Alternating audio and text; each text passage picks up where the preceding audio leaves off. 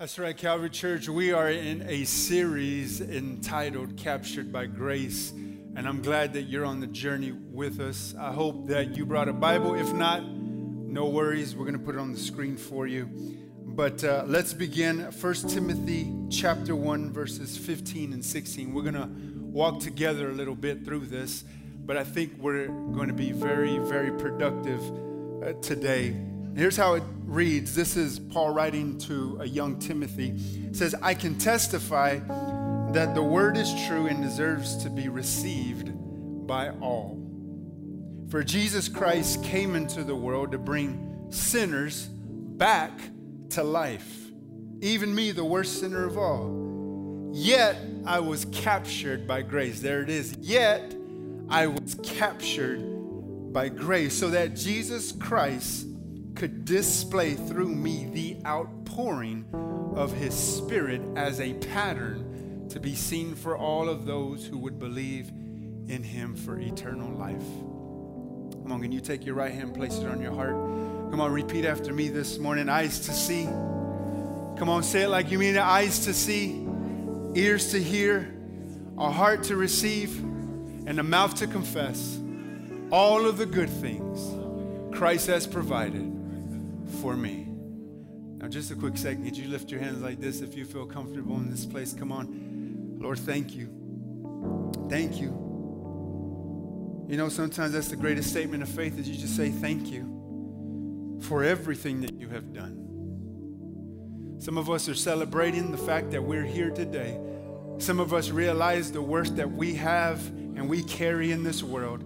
Some of us are even reminded in this specific moment that man, where He called us to way back when, it is still active and alive today. That calling is still alive and active today. Some of us are being reminded today that we are a son grafted into a family of God. Thank you, Jesus. Some of us are being reminded today how far we've come. Call it a pit, you can call it a prison, whatever it is, you got rescued from it. And now you look back at it and you say, God, thank you. Thank you. Thank you for your grace. Thank you for your empowering spirit on the inside of me that leads me to glory to glory. I pray that you reveal more and more of who you are to us. I pray that you allow us to get a glimpse today of who we've been made to be. In Jesus' name, amen. Come on, you can give Jesus some praise. Come on, give him some praise. He's been good.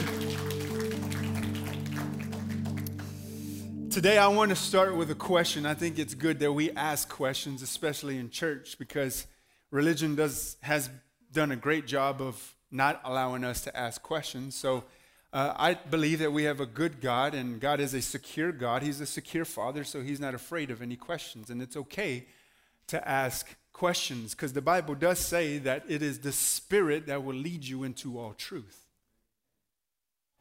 And if that's the case, then we really trust and believe that He's going to lead us into all truth despite of the questions that we may have outside of the box or not. Okay, here's the question. Are you ready? Are you 100% completely righteous? Righteous. We don't use that word anymore. Rarely do we ever, except only in church, it seems like. But righteous. Righteous has some weight to it. And we're going to explain it in just a few minutes.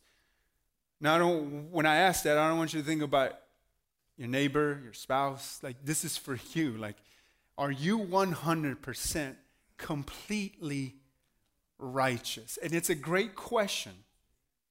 It's an essential question because the answer to this question says a lot about our understanding of the gospel that we speak about and the God that we believe in. It says a lot about it. And so, so far in this series, up to this point, we have talked about a lot of things. We've discovered the truth of God's forgiveness, right? We've talked about the difference between our sins being covered versus our, us being cleansed of our sins. And there's a difference. Last weekend, we talked about how we're as we're, we're close to God as we will ever be. Let that sink in for a second. Just because you're in church on a Sunday morning doesn't mean you're closer to God than you were Friday night. You're as close as you'll ever be. And so we learn that this Christian life is not so much about um, allowing Him or, or, us living, I should say, um, our life for Him, but allowing Him to live His life through us. And there's a difference. So, what about this question? Am I, are you righteous? What does that word righteous even mean in the first place?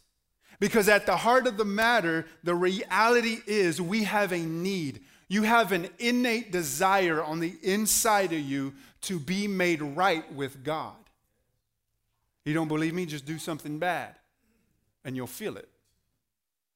And so, for a lot of us, we become Christians. Over time, though, we realize that this, there's this flesh part of us that is very strong and we're tempted. And so we're teased into falling, right, into the passions of this world. And so sometimes, get this, we can admit this, sometimes we give in. Is that all right to say? sometimes we give in. But hear me, it's in these moments, in this, it's in the middle of these moments, in these seasons of failure that we question the legitimacy of our salvation, don't we? So we end up asking things like this How could I have behaved like that if I was truly a new creation of God? Or we ask the question if God had declared that I am now righteous, why do I sometimes mess things up so badly? You see what's happening? You're like caught in this tension of God knowing you one way and you wanting to know what God knows, but you got this thing over here that's just kind of like on you and you feel it, right? And you end up asking questions and you even ask the legitimacy of your own salvation. I've been there, I've done that. But there's a, a, theologian that talks about a, a, the concept of righteousness, and he says that righteousness is goodness that is good enough for a perfect God. So, this means that when God declares a person to be righteous, he is saying that I have made you good enough. You measure up to my standard of goodness that is required for a deep, intimate relationship. Think about that for a second. Because many of us haven't went to church or avoided church people or haven't asked for prayer because we feel like we can't approach holiness. Because we know that there's something wrong with us. And so, my friends, you have to understand that because Jesus has declared these things over us, this is good news for us today because that standard of goodness isn't determined based on your recent behavior. It's based on your birth into God's family.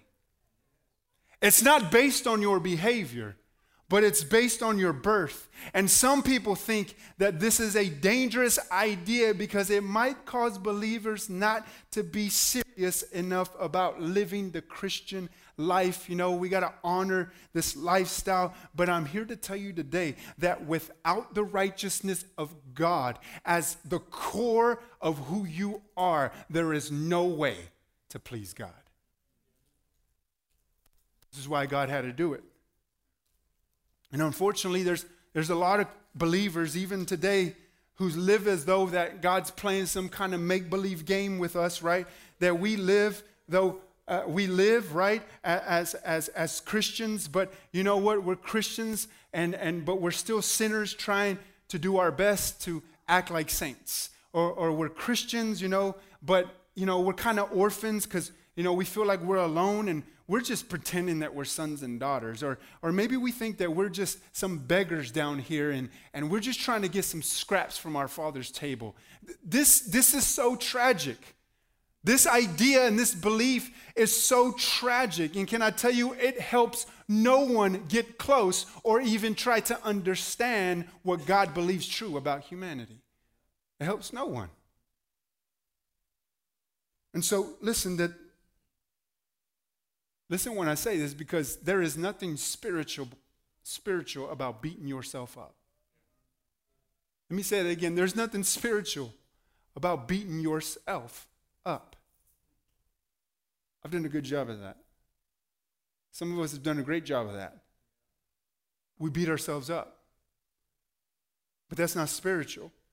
Did you know that there's ancient monks in history who would practice self flagellation and, and they take whips and literally beat themselves, you know, so that they can feel like, you know, I put enough pain in so maybe God will accept me.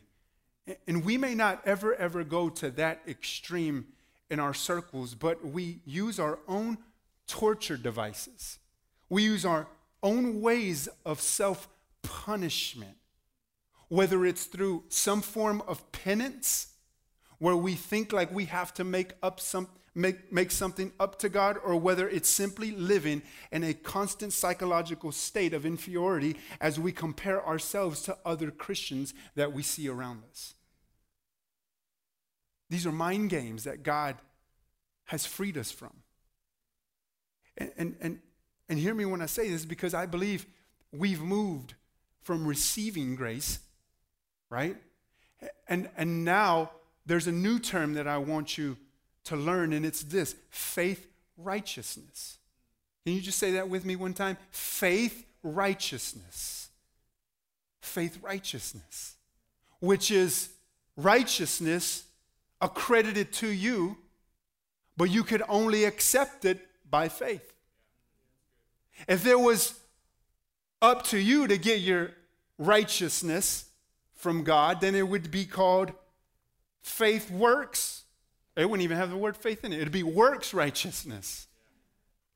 But God didn't call you that. He calls you to faith righteousness. So let's talk about the difference between being dirty and being righteous, because there's a lot of questions right now, especially in our day and age, of what it looks like to be holy and righteous, and what does it look like in, in, the context of God's grace. So let's talk about the truth of righteousness. Here's the first one I want you to write down, and we're going to go very quick today. Number one, righteousness is included in the salvation package. Huh. It's a package, it's a done deal, wrapped up nicely but it's included in the salvation package. Why do I say that? Because w- whenever you receive God's grace, you know that grace is free. You know it's a gift. You know that you're supposed to receive a gift. And I hope that you never reject the gift. Hear me. I hope you receive the gift, right? Any gift, especially the one from God. Receive God's grace, which is a gift. But then as we go down our spiritual journey, we, we ignore the gift and we start trying to earn our own righteousness so that we can be accepted, loved, favored, blessed by God. That's not what God called you to. So, this is where we need to start because many believers finally get to the point where they embrace God's total forgiveness, but they still have a very tough time believing that they're truly, truly righteous, or should I say, good enough for God. You see, it's one thing to have your debt paid off. Any people debt free in here, don't, don't raise your hands because we're going to expect more out of you. free lunches, free dinners, free gifts. But, but for those of you that are debt free, okay, for those of you that want to be debt free, okay, you know the feeling that comes with that. There is freedom. Oh my gosh, there's freedom, right? You don't have a debtor. You don't have anybody to owe. So it's one thing to have your debt paid off, meaning to have your negative account balance brought back to zero or even. But hear me, it's quite another thing to discover that not only did Jesus pay your negative balance, right? The debt that you owed, the sin that you had to pay for, but that he also filled the positive side of your account with enough of his own goodness favor, perfection, blessing, and He put it into your account to where you'll never run out. so it's one thing to believe He paid for our debts, but it's another thing to believe that He filled my account so much so that as long as I am here, I'm always experience God's favor and blessing and kindness and unconditional love and all these things that express and describe Jesus, right? It's another thing to, to believe that because a lot of us think that as Christians, we're just merely uh, sinners uh, that are forgiven. But we have a hard time grasping that we're no longer sinners, but hear me, you're now considered saints. Saints because of the gift of righteousness. So what does what does God say about his word? Listen, in Romans 3:10, and, and this is where Paul quotes the psalmist, and let's read through this. He says this: there is no one righteous, not even one. But hold up, Pastor, if you're listening today, you'd say, Pastor, hold on, you just said I'm righteous.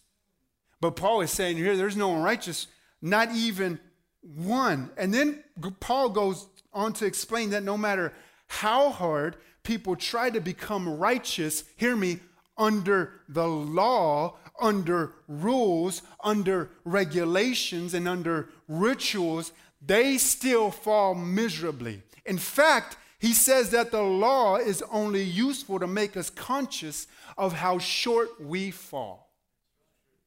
So if you want to live by the law, if you want to live by moralism, then guess what? It's going to be in your face and it's going to point to you each and every day you have fallen short.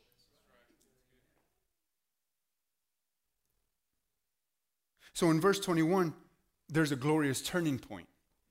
Now, check this out Romans chapter 3, verse 21 through 24. Paul writes, But now, apart from the law, the righteousness of God has been made known.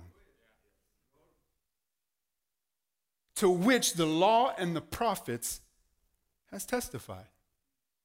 Could it be Jesus? Absolutely, it's Jesus.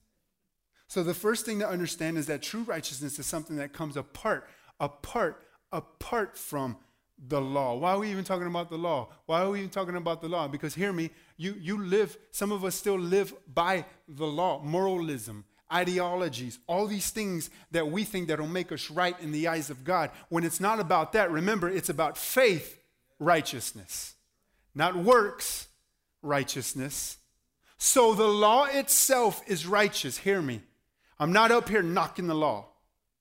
You can't leave this place and tell your friends, man, that dude over there, yeah, he don't respect the law. I respect the law. The law in and of itself is righteous, but it cannot provide the righteousness that you needed to live. The law is incapable of empowering us to accomplish what God called us to. And so check out verse 22. This righteousness is given through faith. There it is, faith righteousness.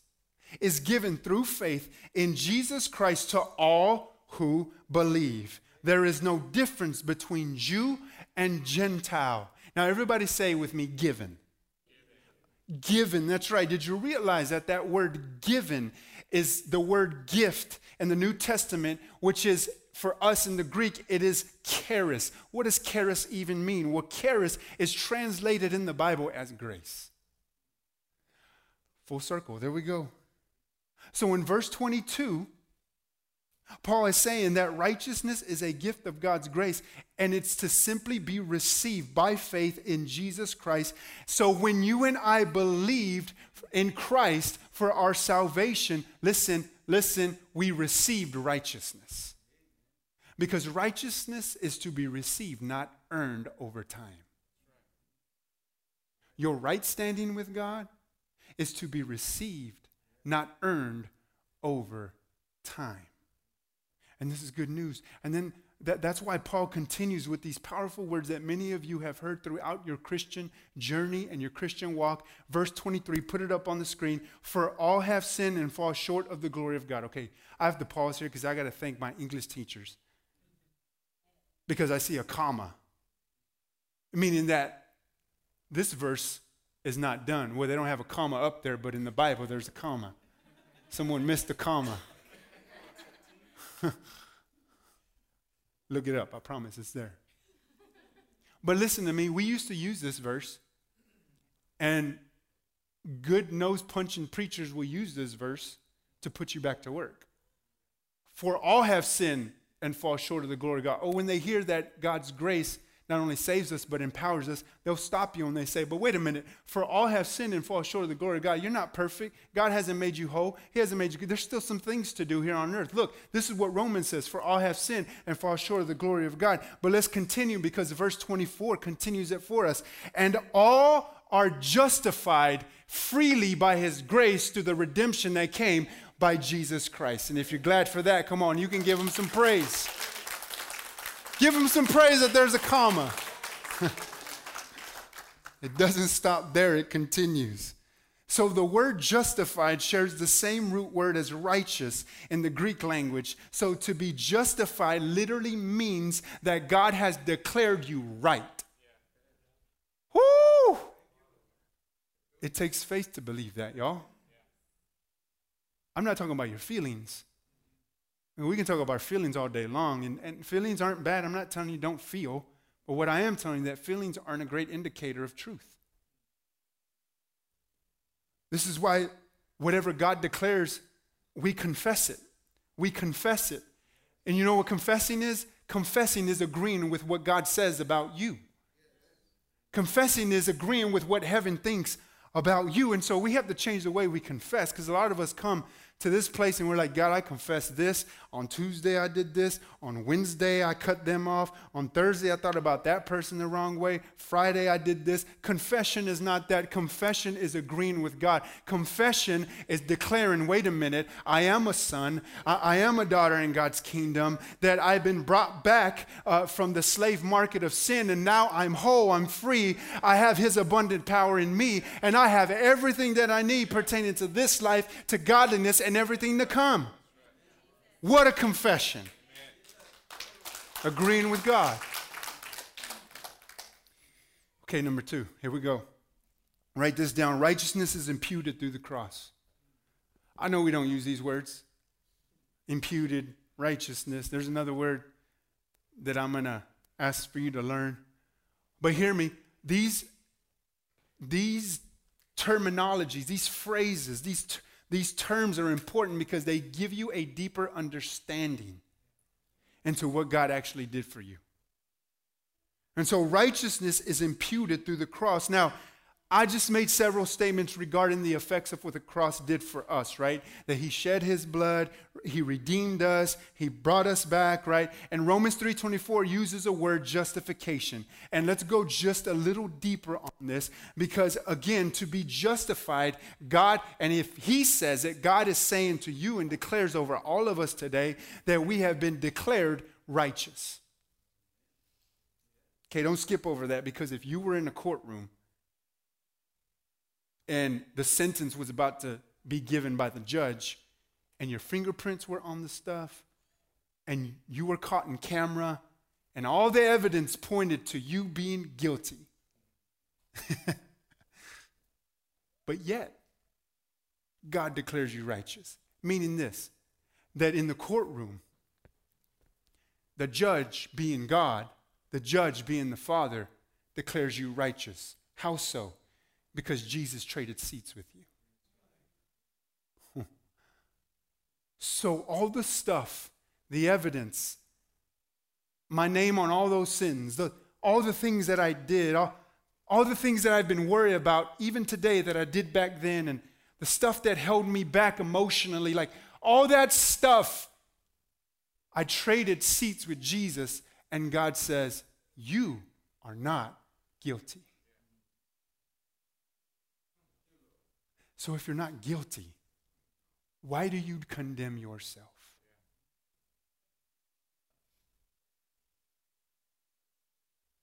If you're not guilty, then hear Jesus' words today. It was for freedom that you have been set free. And you may live free, experience this freedom, that you may live in this continuous relationship with God, this conversation that you can have. There's meaning this that God did everything that He could possibly do to take away any awkwardness, to take away anything that prohibited you from coming to Him.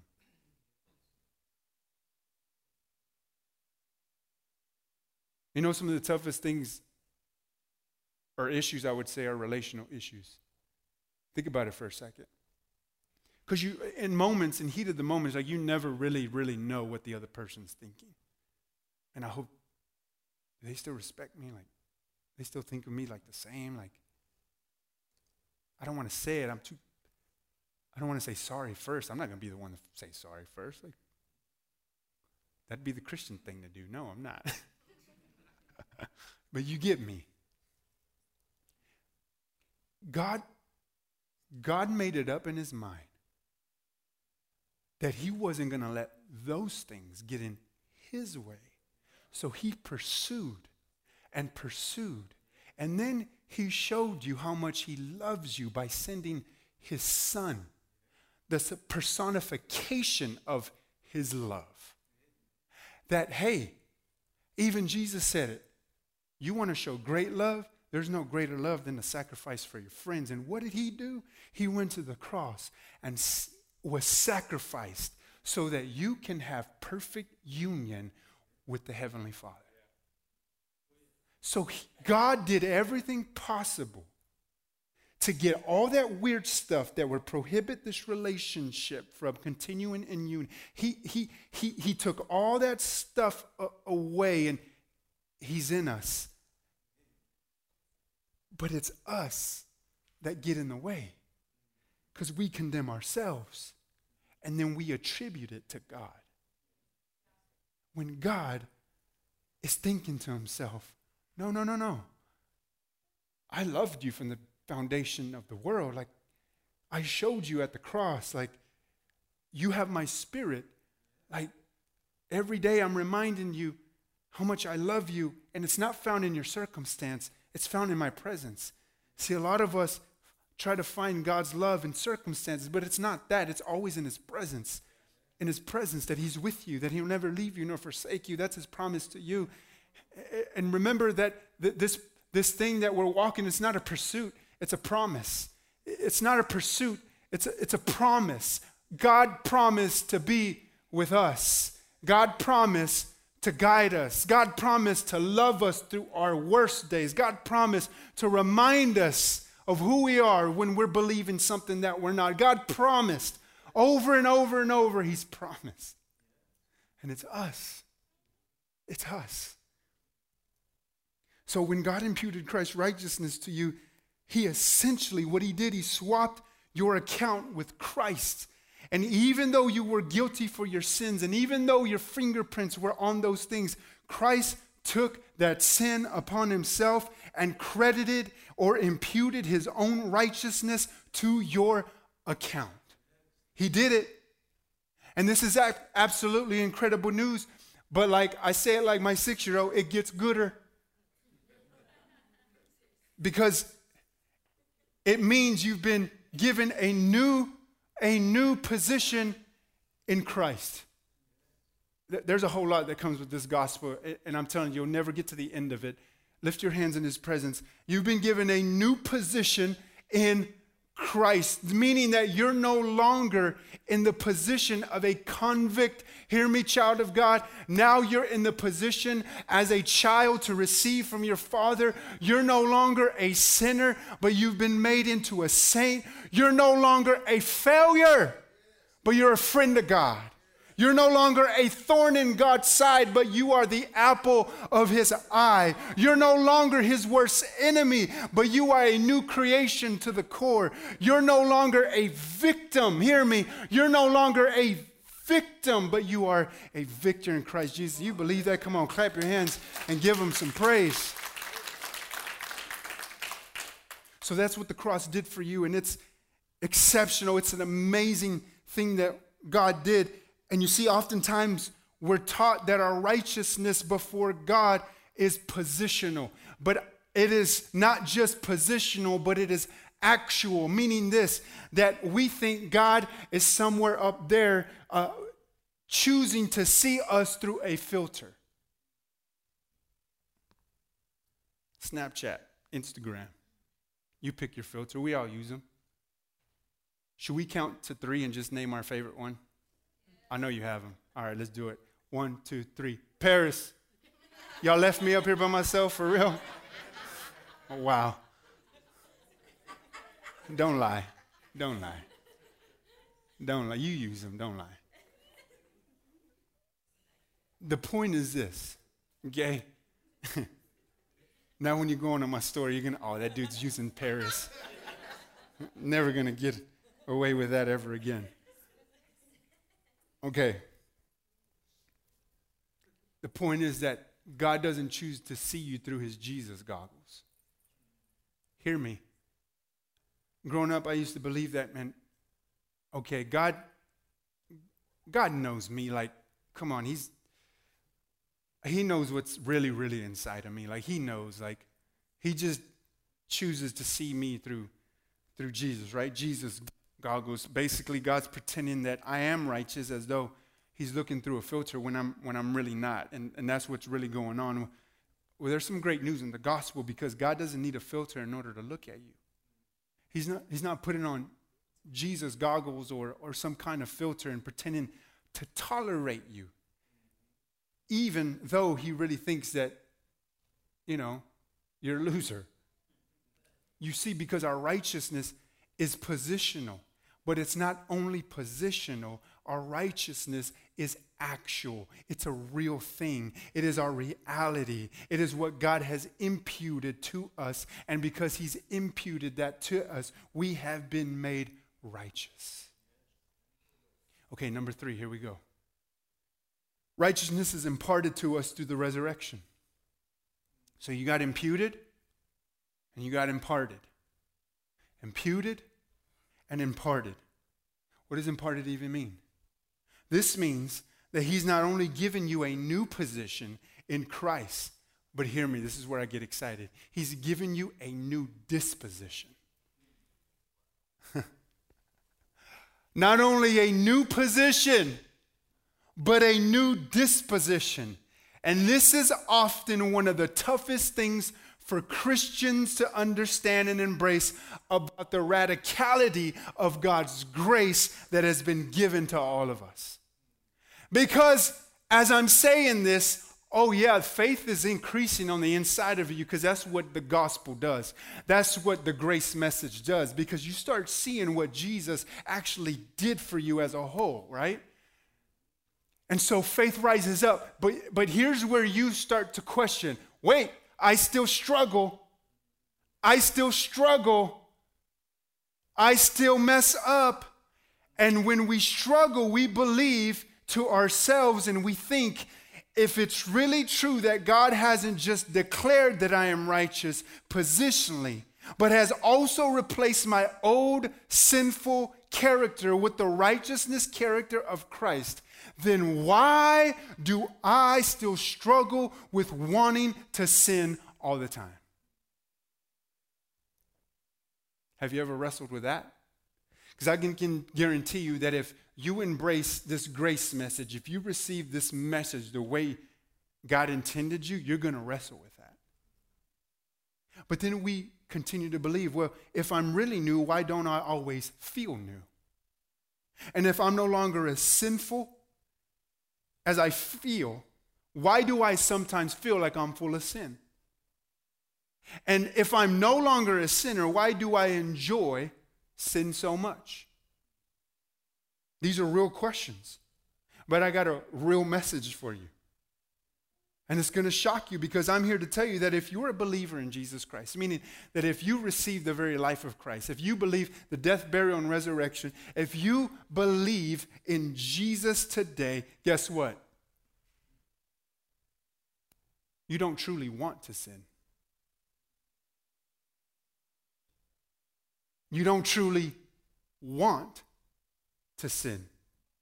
Do you realize that? Let that sink in for just a moment. Now, it's certainly true that the flesh wants to sin. You remember last week we read from Galatians chapter 5 how we describe how we read this, and, and let's go back to it. Verse 17, it says it like this For the flesh, there it is, desi- desires what is contrary to the spirit, and the spirit what is contrary to the flesh.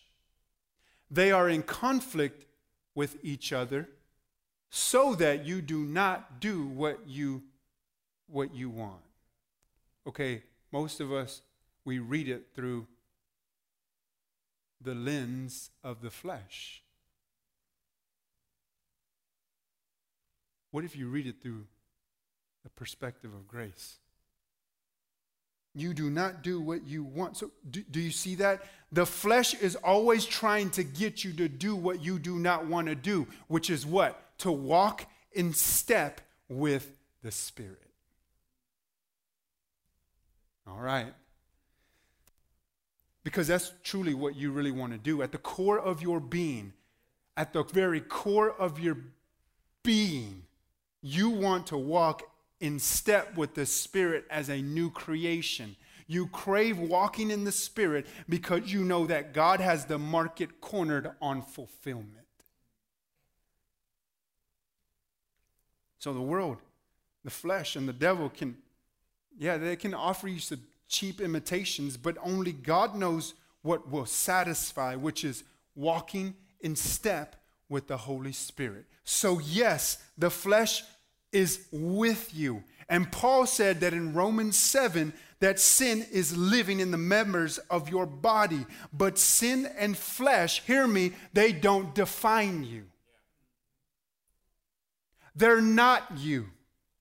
And we discover this in Genesis. Do you remember that? After Adam and Eve fell, we find in the next chapter that sin is spinning out of control. And we find Cain in this moment. He commits the first murder uh, of his brother Abel.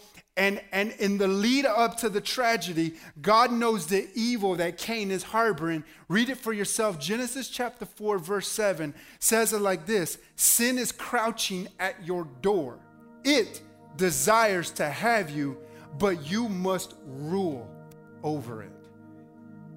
Okay, this is where I'm glad for English teachers again, because that statement, one more time, we need to read it. Cain was tormented. Yeah, he was tormented. And so there are a couple things that we need to know about this verse. First, notice that God separates Cain from sin. God refers to sin in the third person using an impersonal pronoun, it.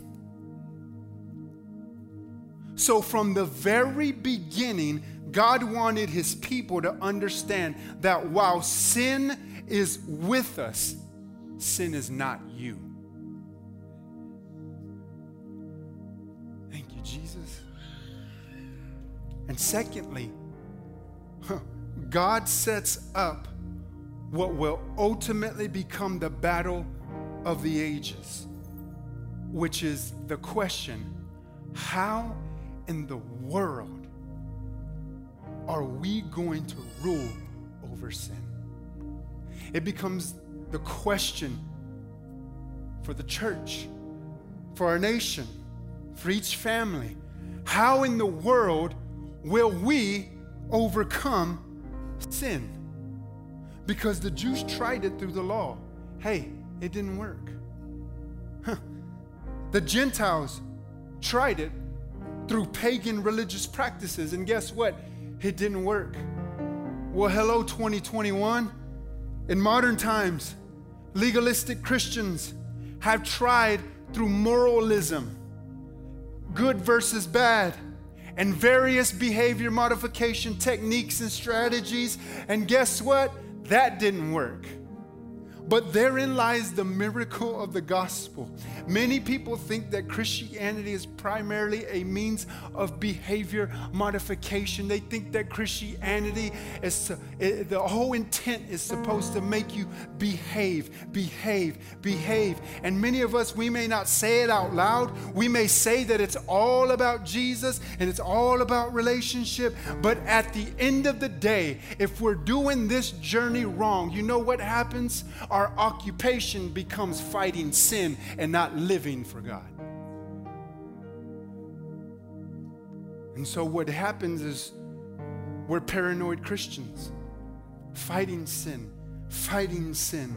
And all we hear is these messages on seven steps to overcome sin. And I hear messages that I'm a sinner, and I hear messages that that that that that all have fallen, but they never give me the other stuff. They never give me the meat of the message, which is that I've been saved by grace through faith.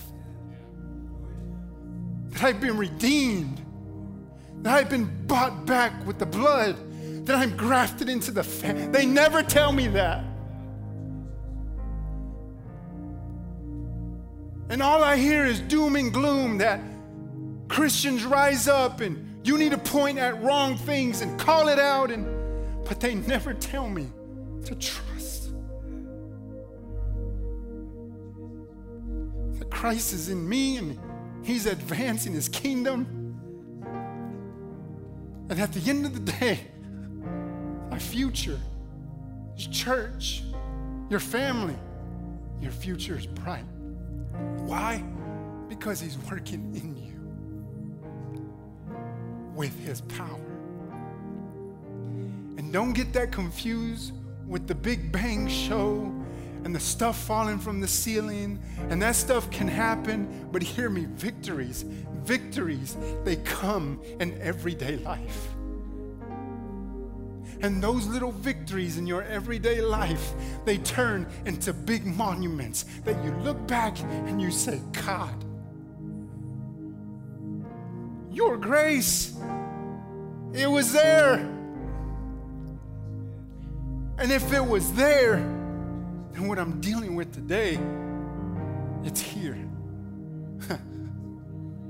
it's here.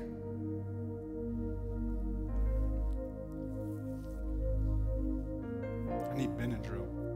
Allergies messing up. Religion wants you to focus on merely changing your behavior when the gospel declares over all of us that Jesus changed our very nature to the core of who you are. And this is what this point is all about. You see, God not only imputed the righteousness of Christ through the cross, but he imparted the righteousness of Jesus through the empty tomb. And we don't worship a dead Savior. We don't worship a guy who lived a perfect life, then died as a perfect sacrifice, and then the credits roll the end. Vamos, we're all out of here. No, that's not the end. He lives and he lives and he lives, and because he lives, we live. And so, if you want to talk about obedience, that's awesome. Let's do it. But Paul calls it obedience from the heart. A lot of us try to obey from the head. I know what I got to do, but you don't know what you got to do. It's from the heart. It's first receiving the revelation of Jesus Christ. Faith, righteousness. It's from the heart. And many Christians struggle to believe this because they think that they want to sin all the time. And, and how could it be true that their righteousness is a real, literal, actual righteousness by God that has been replaced from their crooked character with the character of Christ Himself? Here's the reality for all of us this morning the truth is, we don't actually want to sin. Because if you have faith righteousness, if you have the righteousness of God in Christ, then guess what? You don't want to sin. The flesh wants to sin. The devil tempts us to sin. Yeah, the world and society trick us into believing that we want to sin, but hear me at the core, at the core of who you are, at the core of who God made you to be, we don't want to do it, which is why we feel so miserable when we do. I mean, before we were believers, some of us stayed up at night just being creative on how to sin. we thought of ways on how we could sin. Listen, but now when we sin, oh, it feels messy. That's because we're no longer compatible with sin. It's no longer fitting for a person who is deemed righteous. So every time that you happen to sin, you may feel like a hypocrite. You feel double minded. And that's not a bad thing. Hear me. That pain, the uncomfortable feeling that you have about your sinful behavior is an internal alarm reminding you that you have been recreated in God's image. So maybe the Holy Spirit is ministering to me rather than being the cosmic sheriff of the universe and telling me, feel bad. What if the Holy Spirit is ministering to me to remind me wait a minute, David, you're not the sin that you just committed. You're a son. You're a child in my kingdom. You have favor. You're worth more than the action that you just did. Stand up, kid. Stand up. Look up. Keep going. Keep faith alive. Faith, righteousness. Receive it today. Receive it tomorrow. What if the Holy Spirit ministers to us in that way? 2 Corinthians chapter 5 verse 21 and I promise I'm done. God made him who had no sin to be sin for us. That we might become, hey, there it is, the righteousness of God in Christ Jesus. So say it out loud. Come on. That's right. You can give God praise for that. Say it out loud with me. I am the righteousness of God. Say it one more time. I am the righteousness of God. Here's what I'm trying to tell you today God has actually rigged the system in your favor.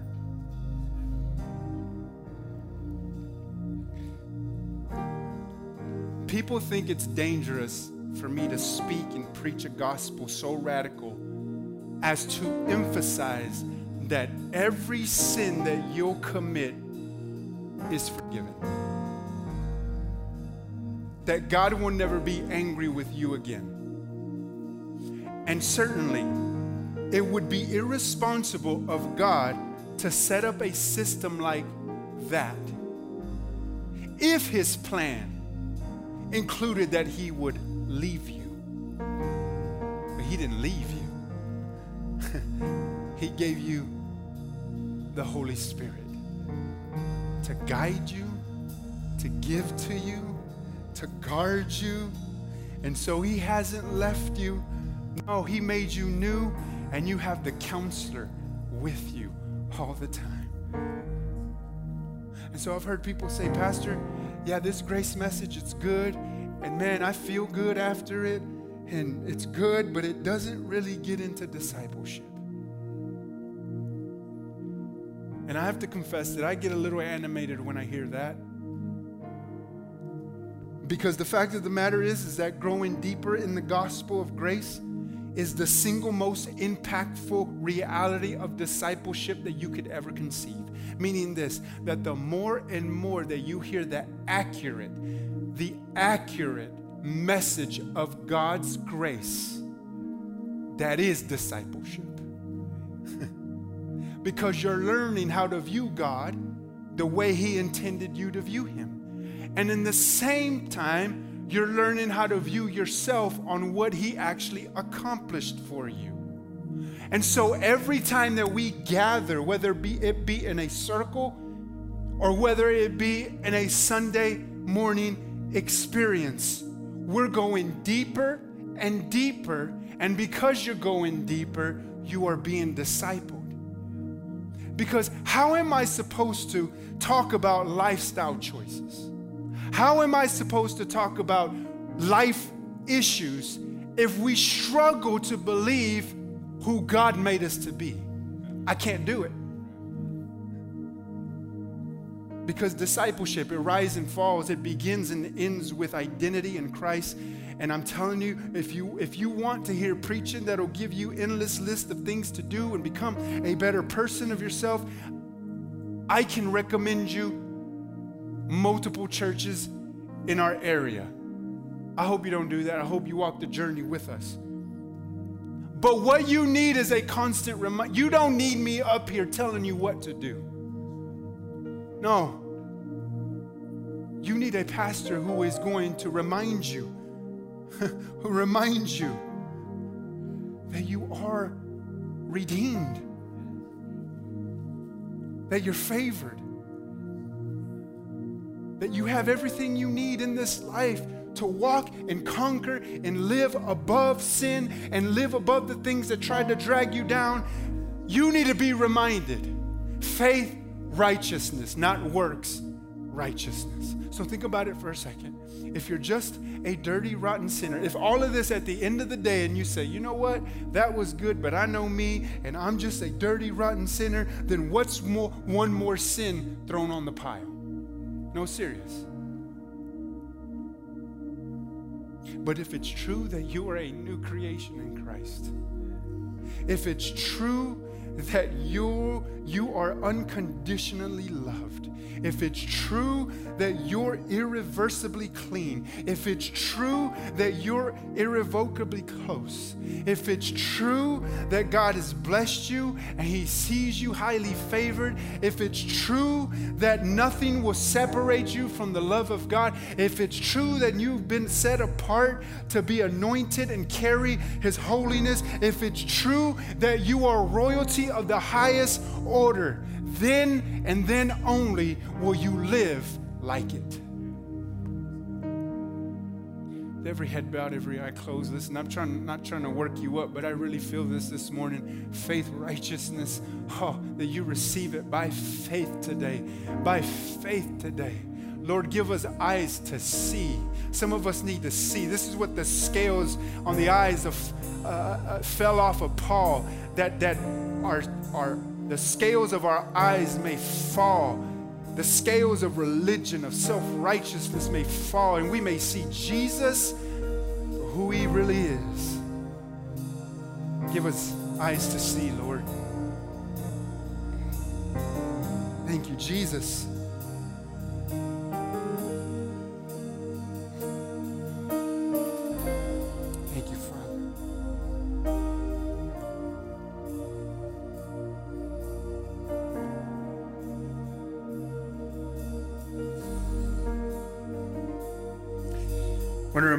Today that the Holy Spirit is a guide. Guiding you into all truth, but guiding you even through life situations. Questions can paralyze, Holy Spirit empowers. Holy Spirit activates. Questions when questions come, fear comes with it, which paralyzes. And if you find yourself in a moment where you're stuck, lean into the Holy Spirit. Guide us, Holy Spirit. Not only does He guide you, but He guards you. Many of us are paralyzed by the fear that comes with the future. We can't move forward because we fear the future. What if? What if? I want to remind you today that you can find confidence in your God today because the Holy Spirit guards you, guards you, guards you. And even when you make a wrong decision, the Holy Spirit gives a course correction. What a good God. Holy Spirit guides, guards. Here it is. Holy Spirit gives, gives, gives wisdom, gives peace, gives clarity, gives. Thank you, Holy Spirit. Thank you for giving to us. You're such a giving God. Thank you for giving peace to us in the middle of a storm. Thank you for giving courage to us when fear is all around. Thank you for giving us your love when we feel unlovable. Thank you for giving your forgiveness to us when we thought we were unforgivable. Thank you for giving to us. Holy Spirit, thank you for guiding us, guarding us, and giving to us. Jesus, I pray for my friends. I thank you that, Lord, they're empowered by your grace. I thank you that as they leave this place today, that they would know for certain and be assured where they stand with you. And it's a right standing. Thank you. Thank you that you remain everything, our substance for this life in Jesus' name. And everyone said,